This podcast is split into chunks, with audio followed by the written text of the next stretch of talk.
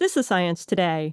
Oxytocin is most commonly called the love hormone, but it has also been referred to as the mama bear hormone. Jennifer Mitchell, a neuroscientist at the University of California, San Francisco, describes why.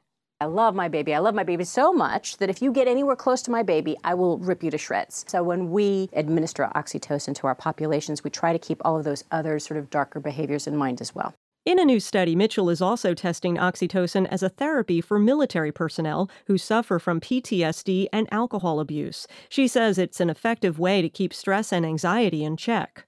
Oxytocin can make one feel more pair bonded. It's important for maternal attachment, for breastfeeding, for childbirth, for perhaps falling in love or those feelings that are associated with falling in love. But it also contributes to certain types of non group behaviors, like believing that there's an enemy or feeling like you have to protect yourself against others. For Science Today, I'm Larissa Brannon.